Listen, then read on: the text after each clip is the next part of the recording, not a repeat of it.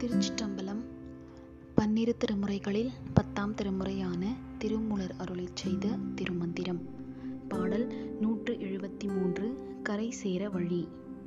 பாடல் மகிழ்கின்ற செல்வமும் மாடும் உடனே கவிழ்கின்ற நீர்மிசை செல்லும் களம்போல் அவிழ்கின்ற ஆக்கைக்கு ஓர் வீடு பேறு ஆக சிமிழொன்று வைத்தமை தேர்ந்து அறியாரே.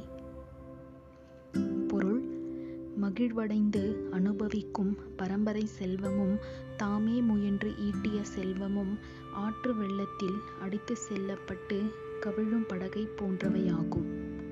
அழியும் இயல்பு கொண்ட உடலுக்கு ஓர் நிலைபேறாக சேமித்து வைத்துள்ளதை நினைந்து பெருக்கிக் கொள்வதற்கு உலகத்தவர் எண்ணமாட்டார். திருச்சிற்றம்பலம்